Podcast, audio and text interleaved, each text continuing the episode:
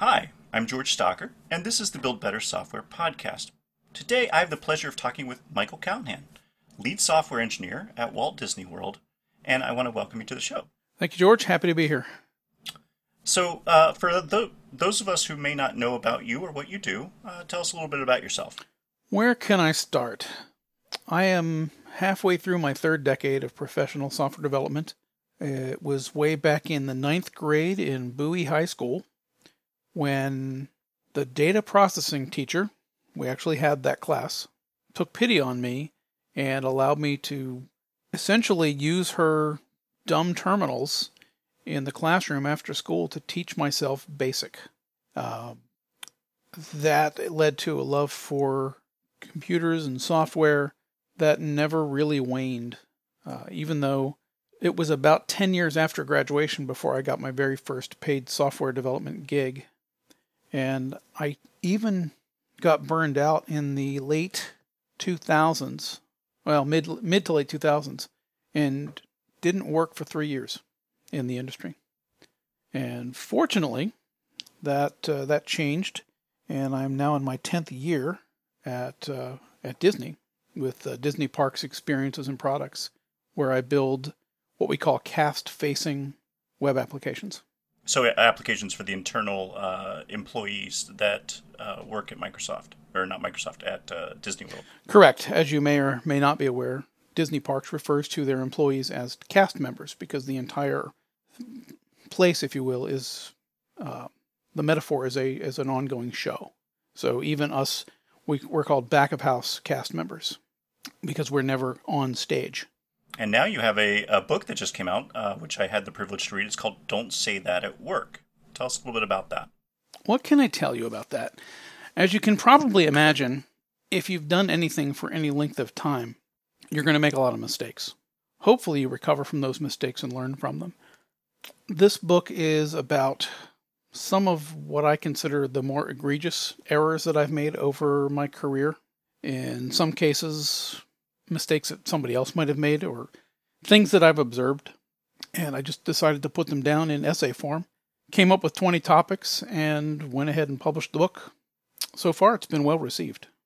Now, before we uh, dive uh, deeper into your background, I want to dive a little bit into the book. And in the book, you talk about uh, not only you know mistakes that that you've made, but also uh, things that both software engineers and software leaders should be aware of. And you have a story in it uh, about uh, about one of your bosses. Can you go deeper into that story? I mentioned a few different bosses in uh, the stories. Which one are you talking about in particular?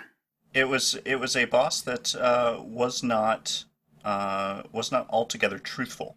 That was a fun experience because that was very early in my career, and so I was still naive, wet behind the ears, whatever phrase you want to use. And I never had a college degree, at least not at that point. I was a uh, University of Maryland computer science dropout twice. So when I got my very first software development job in 1995, I felt very fortunate that someone was willing to give me a, a chance without a degree. That did not turn out too well, and then I got my second job, and that was this particular boss. Not only did he not give me the job that he hired me to do, which was that of a Macintosh developer. And uh, yes, I was a Mac developer before it was cool, back when we used Pascal. But not only did he not give me the job that he had hired me to do, a few years into the into the job, I want to say about a year and a half, maybe two years, he asked me to falsify my resume because what he would do was send resumes of his employees when he uh, when he would bid on a job. So we were a we were an independent software development shop, and he would go and bid on different development projects, bring them back in house, and then he would manage the project. So this particular client wanted only college graduates to work on the, their project, and you know that's their prerogative. I didn't have a degree, and when I pointed that out to him, he did two things very quickly. One, he got annoyed with me for not having a degree, even though he knew that. And then, second, he went ahead and modified my resume to say that I had a computer science degree when he sent it to the client. As you can imagine, I didn't take that very well. But this is my my boss, this is my livelihood. You know, what can you do about it? Um, eventually, I decided that I couldn't, in good conscience, keep working for this guy. So I started looking for other jobs. Uh, went ahead and submitted my resignation and turned over the key to the office and walked out the door, essentially. But that's not the end of it, is it? It is not. you have read the book. So, right after I resigned, I thought we were on pretty good terms. He sent me an email that said, Hey, would you mind signing this affidavit? I just need something for for the record saying that, you know, you have officially quit and you don't have any company property and then you're not going to solicit any of our clients or or employees to try to, you know, poach them. I was good with that. I looked through it, didn't seem to be anything scary in there, so I signed it and sent it back. A day or two later, I was cleaning out my desk at, at home, my, my work from home desk, and I found a couple of CDs that obviously belonged to my employer, my former employer. So I sent off a quick email to him. I said, uh, Hey, I've got these CDs. Um, I must have overlooked them. If you want, I can bring them by the office sometime, put them in the mail, whatever you want. Set them aside, didn't think anything more about it. That Saturday, I got a priority overnight FedEx letter from his attorney accusing me of stealing not only the CDs, but also source code, and informing me that I was now the subject of both civil and criminal investigations. And so at that point, how were you how were you feeling? Like to get that that letter? Petrified. Absolutely terrified. And here I am, I've got a wife and a a newborn. I think my son was about 18 months old, maybe close to two years. And here I am being told that I'm going to be arrested and thrown in prison because I committed perjury by saying that I hadn't kept any company property. But you did the right thing in that you engaged a lawyer, and this is kind of a note to anybody that ever gets in this situation: talk to a lawyer uh, before you do anything. Uh, and you talked to a lawyer, and, and how did the lawyer help? I did talk to a lawyer, but keep in mind it was Saturday there was no Google. There wasn't really much of an internet in uh, 1997 to speak of. So I there wasn't a lot of research I could do. There wasn't a, I couldn't go to a website and ask questions or you know legal online forums. I had to go to the yellow pages for New Hampshire, find a lawyer pretty much at random, and wait until Monday. So I had to wait two whole days, not knowing what was going to happen. And then Monday morning, I, I called someone that I had found that offered uh, one hour free consultations and explained to him what had happened. He had me come into his office with everything that I had. You know, the letter, the the, the email, the the letter that I had signed saying that I wasn't going to take anything, and meet him in his office that morning. When I got there, he reviewed everything. He heard my side of the story. He said, This seems like overkill. This seems kind of silly. He said, Let me just go ahead and give this guy a call. Maybe we can take care of it right now. I won't even charge you anything. I'll just I'll just you know help you take care of it. And when he made the call, my boss flipped out. I don't think he was expecting me to fight back. I assumed he just thought I would roll over and cower, which is kind of what I wanted to do. But one of the one of the cool things about the call uh, from my attorney said, uh, "Let's call him Mr. Smith." He said, "Mr. Smith, you can't go around threatening criminal prosecution to you know, as a private citizen." He said, "That's not how this works." He says, "In fact, you could be putting yourself in legal jeopardy by doing that in this state. He goes, So I would appreciate it if you don't go around making threats like that to my client. You know, now I'm getting nice and puffed up. That was the wrong thing to say to this guy. he he was not one that, that could be intimidated, and, and I could hear through the other end of the phone. He was just screaming at my attorney. Eventually, everything calmed down, but uh, when they got off the phone, the the lawyer looked at me and said, "Well, I thought we could take care of this pretty easily, but it looks like not. And so I had to hire him officially and give him $500 retainer. And then he took over negotiations with my former boss's attorney. And the way it all ended up, I ended up driving to this other attorney's office, giving him the two CDs and another affidavit. And believe it or not, I was also required to apologize for putting my boss and all you know, in his company through this ordeal. And it cost me $500 uh, for the privilege of doing that. But in the end, I never served any prison time, so I guess it's all good.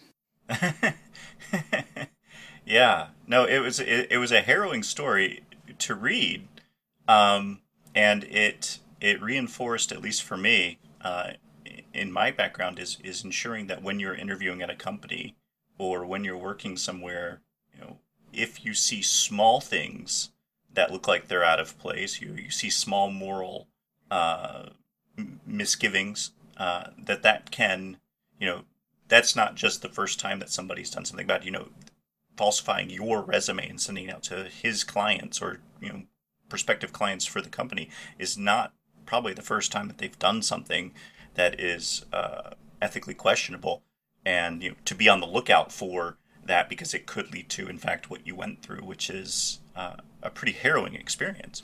It was definitely a harrowing experience. Now, uh, on a on a lighter side in the book, the book has uh, twenty some odd lessons about things not to do at work. And one of the other uh, passages that really stuck with me was don't say no at work. And you give an example of how things are handled uh, during a Walt Disney experience. Can you go into more detail? Yes. And let me preface that by just explaining that I am not a Disney operations cast member. I don't work in the parks. Well, I do sometimes, but that's not my job. So I haven't been through a lot of this training, but I've seen it in action and I've always marveled at it. So if if if I can, let me start with a real quick story that's not in the book. Have you been to Walt Disney World? Uh, I have uh, about I'm I'm ashamed to say about 20 years ago now. I only I've only been once. Okay. Um, so the location that I'll mention probably wasn't won't mean anything to you. Uh, in the one of the newer sections of Magic Kingdom is New Fantasyland, and in New Fantasyland is the Beast's castle from Beauty and the Beast, and in that castle is an, a restaurant called Be Our Guest.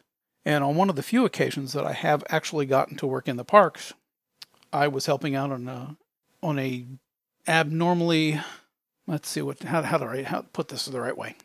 It was a holiday period with increased park attendance. How's that? And I was working in Be Our Guest kind of as a volunteer, helping with keeping parties together and handing out menus. And someone came up to me holding the menu and they said, Hey, can I keep this? Keep it? What do you mean? You know, until you get in your food? No, no, I want to keep it for, you know, forever as a souvenir. And I was taken aback because I'd never heard that question before and it wasn't something that I was trained to deal with. And my first thought is, well, of course you can't keep this. It's, you know, people need these. It's, it's a menu. And so that was my instant reaction was, no, of course not. The look on the guest's face when she handed me the menu and walked away. Something I won't forget anytime soon. And what I learned from that, from the manager in the in the restaurant, was we don't tell guests no. What if they make something, you know, what if you can't accommodate them? What if it really is an unreasonable request? And she said, Well, first of all, that's not an unreasonable request. People take our menus all the time. We're we're aware of that. She goes, Second, you need to learn to say no without saying no. Okay. So that leads me to the story that's in the book. And uh, we were in, Uh, my family and I were in Disney's Hollywood Studios outside of the sci fi dining restaurant. And we had reservations and we had checked in and we were waiting for our table or our car, if you've ever been there. And people would come up to the hostess at the podium outside the restaurant and ask, Do you have any tables available? And I never once heard her say the word no. And I watched for quite a while. She would say things like, I'm sorry, we don't have any tables available, but would it be okay if I helped you find another restaurant nearby? That seemed to be her go to answer. Or, you know, another possibility for another restaurant might be could we seat you at the bar? Could we, can, you know, could, would you be okay or would you be open to takeout? Apparently, some of the Disney restaurants do that, and I did not know that at the time. So there are all sorts of ways to tell people no without telling them no, because when you tell them no, the conversation's over. You really can't go any farther. But if you say, I'm afraid I can't help you in that particular request, is there another way I can help you? And we can move forward. Or there we don't have any tables now, but what about an hour from now? Would that work for you? So the goal is always to be trying to help rather than just shutting down saying no so you can move on with your day. There are a lot of stories uh, in your book and they and they all seem to have a a, a personal perspective to it, which provides uh, a lot more of an emotional background.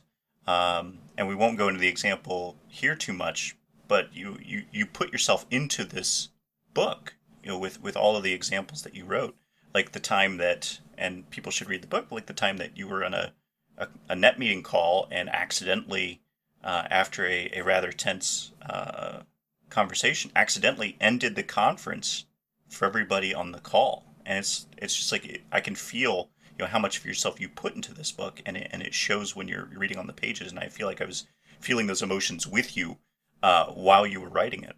How was that process for you? For the most part, it was just me in a brain dump of what I remembered about the situation. In the particular one that you're referring to now, I call it my temper tantrum. Uh, that was at HP back in 2005.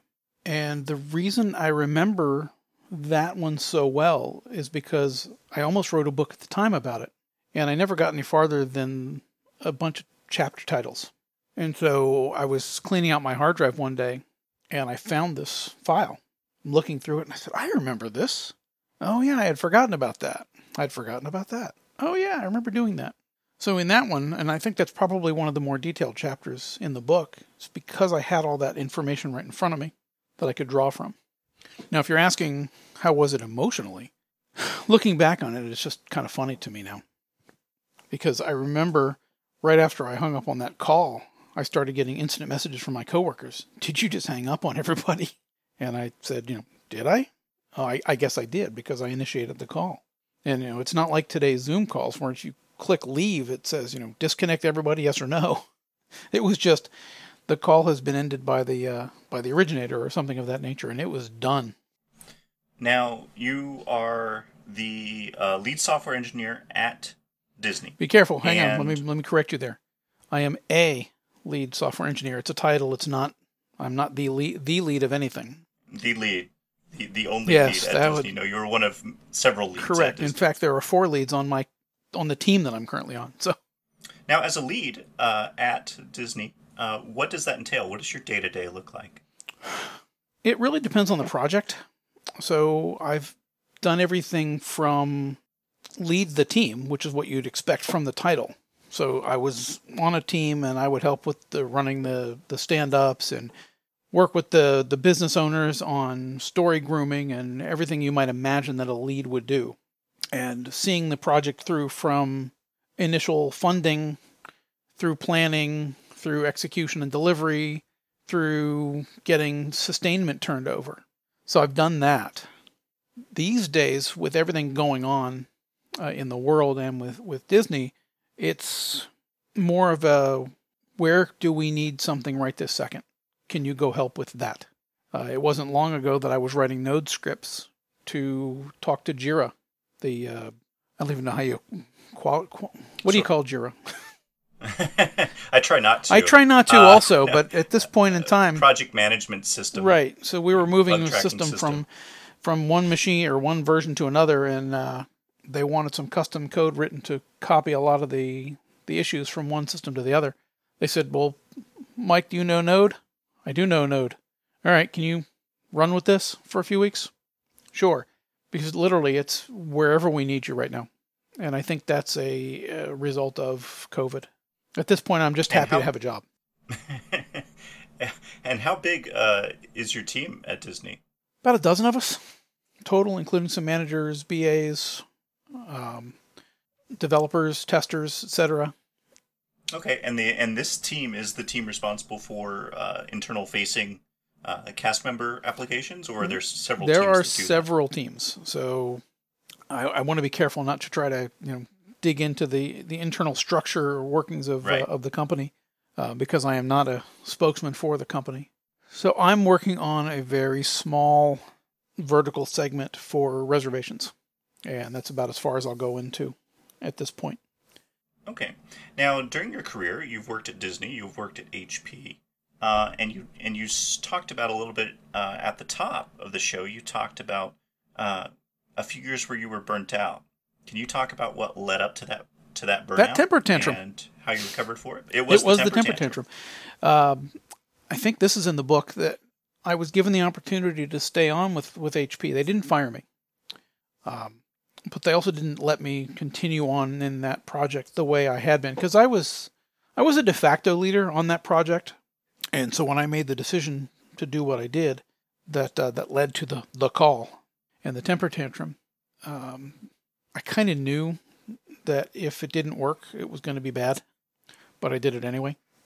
So when my manager called, and she was in uh, California at the HP headquarters out there, and I was in southern New Hampshire, so we couldn't have been farther away physically if we had tried. She gave me the option to stay on with HP for no less than a year in a probationary state, which meant no no raises, no potential uh, promotions or anything like that. So, and then they would revisit it in 12 months to see where I had, whether I had been a good boy for for the year. I did not relish the idea in 2005 of continuing on a project that at this point was five years old and written in Visual Basic 6. So I told her I had another option for her, and that's that I would just give her my two week notice and she wouldn't have to deal with me anymore. She negotiated an extra two weeks out of me. So I stayed around for another month after that, essentially helping the the contractors that they had hired understand the the software. And then I left. A few months later I packed up. I moved from southern New Hampshire to central New Hampshire. And for the next two and a half to three years I was a failed real estate investor. And I say failed because it started out pretty good. And then I started losing money and losing money and losing money. Was that around the time that the, the bubble burst on housing? Yes. Right after I made my first few deals where I where it looked like, hey, you know, I can make a, a living doing this. And so I started making a living doing that. And then suddenly I was no longer making a living doing that. Uh, I went from making $50,000 on two deals in a row to making fifteen thousand on a deal. That that's okay. You know, if you do one of those a month, that's still pretty good, right? And then seven thousand dollars on a deal, and then barely breaking even on a deal. And you'd think that with a software development background, that the pattern would emerge, but it didn't because I was blinded by my desire to make it work. And so from there, where I should have simply stopped, I lost over the next few years, I think I lost over two hundred thousand dollars. So that was fun. I'm I'm trying not to like betray the the fact that my mouth is agape, and I'm like, oh, that's you know, that's that's a lot of money. Uh, fortunately, but, I didn't lose it. I mean, it didn't come out of my pocket personally. Um, what had happened was the the properties were over leveraged, and there were two in in general that, that really were the the killer. And I don't know if you want a, a, real estate story that's not in the book, but I consider it one of my biggest failures.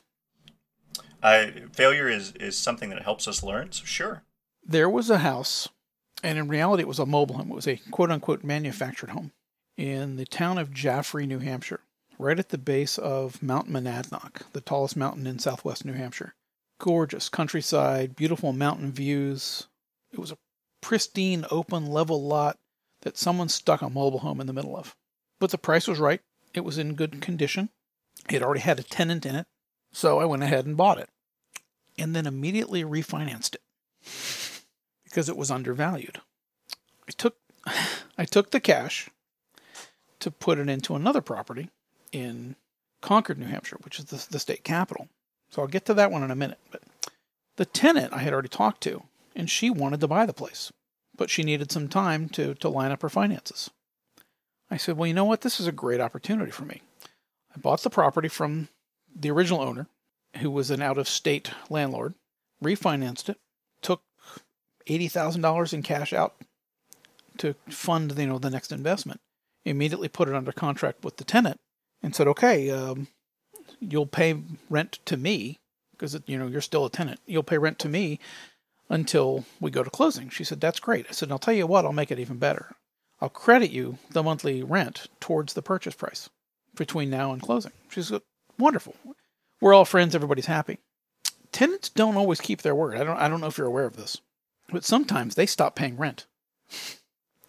And that is exactly what this one did. And what I later found out is that that was the reason that the house was available in the first place. She hadn't been paying rent to the other guy either. She gave me one or two months I guess, to string me along and then stop paying. New Hampshire is pretty uh, landlord friendly, not tenant friendly. They're pretty landlord friendly. So I gave her an opportunity to to catch up. Said, "Hey, do you even still want to buy this place?" And she finally admitted to me that there was no way she would ever qualify to buy the house. So we agreed that she was just going to go ahead and move out. A month went by. I heard nothing. Jaffrey was a little bit too far for me to be driving by on a regular basis. So I figured I'd give it another week and then maybe I'd, I'd drive out and see what's going on. Instead, I got a phone call from the town of Jaffrey. Like, well, this can't be good. They said, uh, Mr. Callaghan, we just wanted to let you know that we shut the water off to your property on Mountain Road. I said, may I ask why? They said, yeah, the, uh, the, the water guy reading the meter, he said, we noticed that you had used twice the amount of water that you normally do in a month. So he went to the door, knocked. The only sound, nobody answered the door, but the only sound he could hear was water running. Oh, no. This was probably January. I don't know where you live, but January in New Hampshire is cold. Single digits for weeks at a time. What he, or what we eventually discovered, was that the tenant had left, took all of her stuff, moved out, turned off the electricity. Now there's no heat. The water pipe leading to the toilet froze and broke. Oh, no.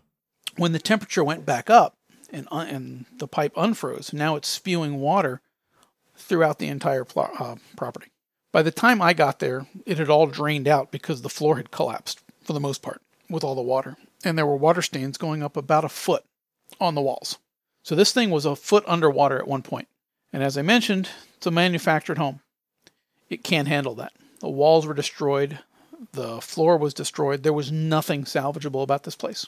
I eventually talked the the lender that had refinanced it into accepting $80,000 for the property when it was originally had been valued around $200,000. And I sold it to a guy who was going to demolish the thing and build his own house on it. So that was a $120,000 paper loss. I still had the money from the from the cash out from the refinance, but for some bizarre reason they didn't ask for that. And I, well, I guess I didn't have it because it was in the next house. Um, so they ended up taking what's called a short sale. So they accepted less for payoff, and then they sent me a, a 1099 tax statement for the remainder. So I had to pay income taxes on that, on that quote unquote gain. Which is really just the amount that you wouldn't have lost. right. Now, the you you get back into software development after this this hiatus. Um, you know, what was it like getting back into software development, and you know, what did you do? I got a call from a friend of mine, a guy I went to high school with, who knew that I had been a computer nut since ninth grade. He had a company in Maryland, and he needed a software developer, contractor essentially. He said, "Hey, I know you really, really want to do this real estate thing." He says, "But I could use a favor. Would you be open to maybe 10, 20 hours a week just consulting and doing a, a little bit of programming for me?" That led to a heart-to-heart conversation with him after I agreed. I did it for a little while, part time, because he said I could do it from New Hampshire. I didn't have to come to Maryland. But then after my next real estate disaster, and there was a funny one after that that one, he said to me something I'll never forget. He said, I think you might be better off if you stick to your core competencies. And as long as I've known you, your core competency has been software development, and I could use you. So at that point, he offered me, and I accepted a full time job with this company, and that's how I went back into the industry. And from there, you eventually found your way. Uh, do you work uh, or do you live in Florida now? I do. So the the Maryland gig led to was uh, was a number of years, probably a good three years, remote work. I flew down to Maryland once or twice a month just to show my face in the office, and that company eventually went out of business.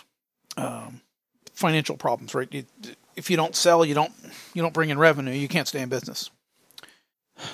That led to a couple of minor contracts here and there, and then I got a, a chance to go to Dell in Texas. The skills I picked up at Dell in Texas directly led to my current gig at Disney World. So if I hadn't gone to Dell, I probably wouldn't have qualified for my current job and could not be more grateful for the path that that, that I've been on since then. And so, what were those things that you learned at Dell? I was hired at Dell essentially to be an ASP.NET developer. When and when I say ASP.NET, I mean web forms. If you're familiar with that at all, So doing C sharp, server side C sharp web development with heavy web form technology. While we were at Dell, or while I was at Dell, Microsoft came and did a I'm trying to remember what they called it. It was a developer conference, but it was only for people at Dell. So it was just a small conference room at a local hotel. And I was excited when I heard about it, but then I figured it was only going to be for employees. But they said, no, no, no, no, go ahead and take. Uh, I said, we can't pay you to go, but you're welcome to go. So I went ahead and went. I met um, uh, Phil Haack, who was with Microsoft at the time. Now, was this when uh, they were introducing ASP.NET MVC exactly. for the first time? Well, it wasn't the very first time because it was MVC version 2. Version 1 didn't impress me much, so we, we kind of stuck with uh, with with web forms. But it was the perfect time, the perfect opportunity because the project I was on was f- feeling heavy. It had a lot of a lot of code that was there specifically to do the things that MVC2 gave you out of the box. So, over the next, I think I was there about a year and a half total, I was able to take what I had been introduced to at that developer seminar and help rewrite that entire project with MVC2. And I think the code size got cut in half because of all the boilerplate we were just able to delete. And things like view state. oh gosh, I had forgotten and, and that word. How, you, how could you bring that back into my mind? I I will never forget my scars with web forms. Uh, sadly. Yeah. So MVC two and that technology led me to when I interviewed with Disney.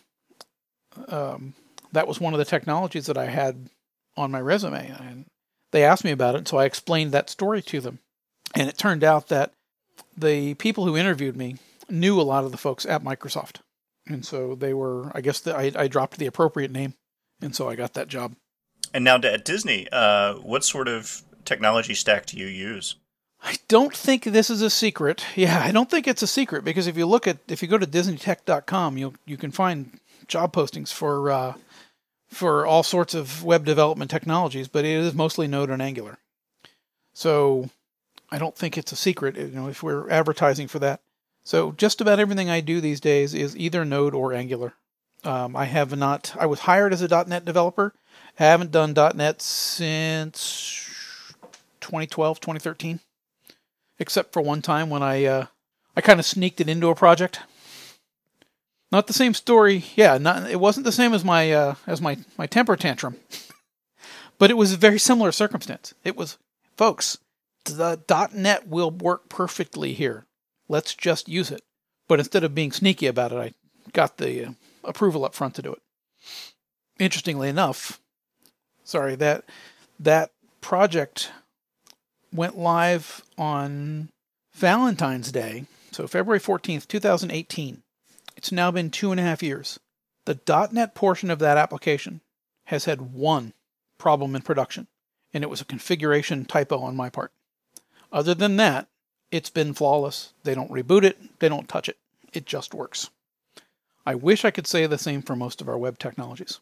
Yeah, I find myself uh, cursing Angular every few months or so as we upgrade. Um, but one of the things I notice about Angular is that it really does remind me a lot of web forms. It's the it's the same paradigm, just this time shifted all the way to the client and, and wrapped up in a pretty new bow. Interesting you say that because I'm I'm fond of telling people that it reminds me of Silverlight. Did you were you able to uh, develop in Silverlight before they killed it? Yes, I did both WPF and Silverlight. Yeah, uh, they are now. I guess Blazor today would be the new would be the new Silverlight. Uh, yeah, I haven't looked at it. Yeah, so you know, as a technology leader, uh, one of your jobs, I, I assume, is to uh, evaluate uh, new technology choices uh, and you know, ensuring that it works for your organization. Now, what are some questions that you ask yourself and that you ask your team when someone brings up a new technology choice, like let's say Blazor, or you know, moving from template-driven forms to reactive forms in Angular? Well, I guess I have to start by correcting um, your your original uh, supposition there, and that is that I really don't have a lot of say in what technologies we use. As you can imagine, it's a huge company. So there are teams whose job it is to, is to evaluate those technologies. I was on one of those teams once, and that's kind of where we came where we came up with Angular, or the use of Angular in Node. Is it sort of like an architectural review board of some sort? Something like that, yes. Um, so there's there are teams that make these decisions. They evaluate these technologies. They come up with uh, reference implementations of these technologies. They set up training to show people how to use these technologies. They approve open source technologies, or maybe in some cases do not approve open source technologies. Do you need me to say that again? Did you hear the buzz? I did, but it's it's okay.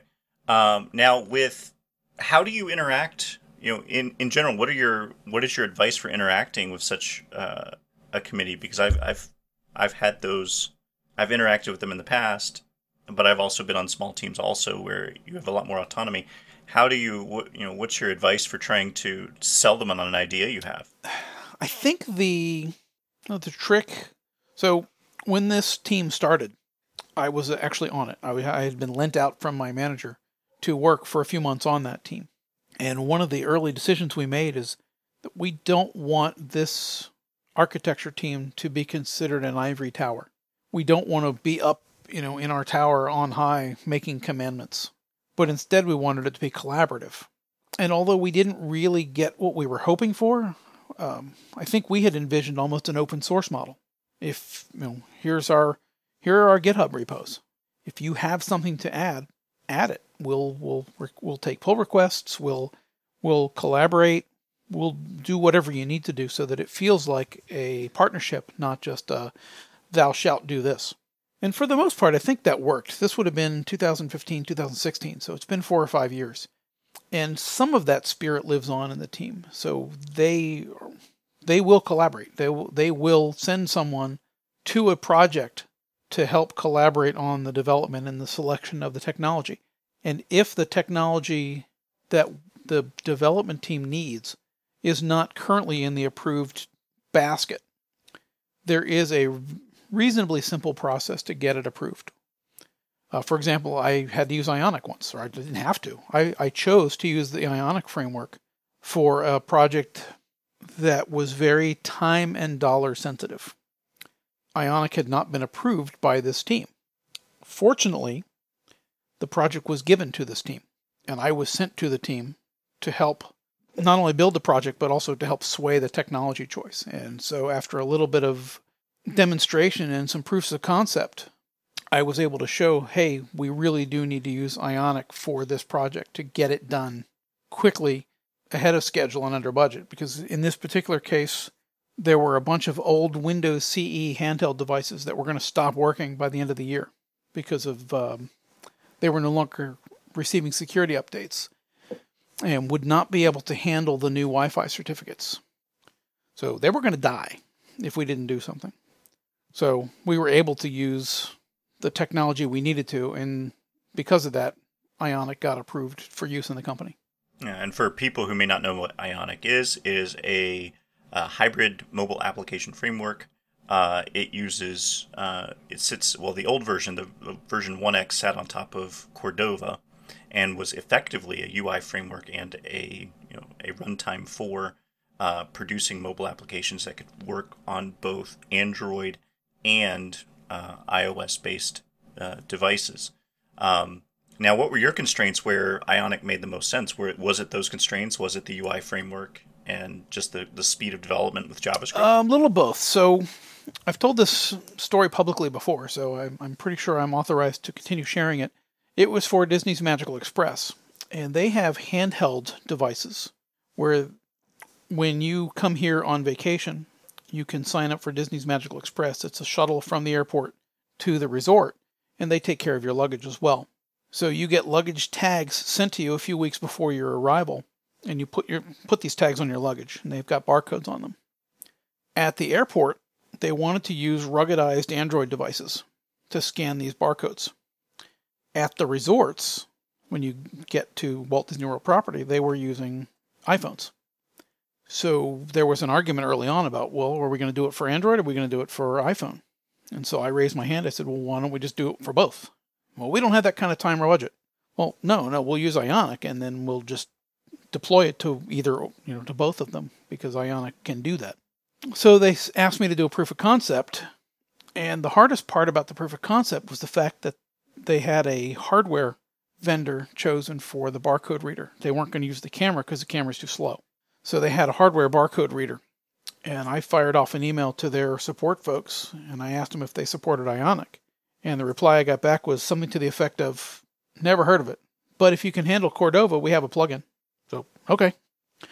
Downloaded their plugin, fired up a new Ionic project, deployed it to my iPhone, and that afternoon was scanning barcodes of Kleenex boxes, soda bottles, everything that, that I could find in the conference room.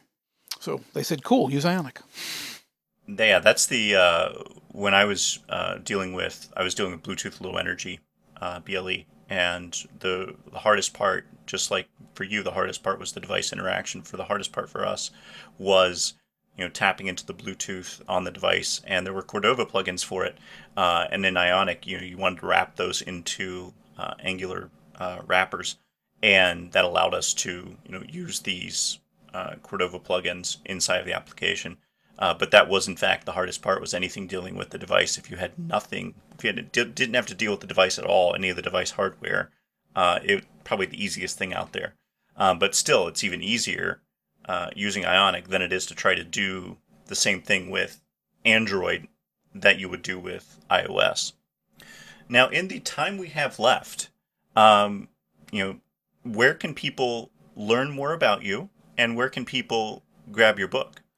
The place to learn more about me is probably my blog website, which is walkingriver.com. My books are all available at Amazon.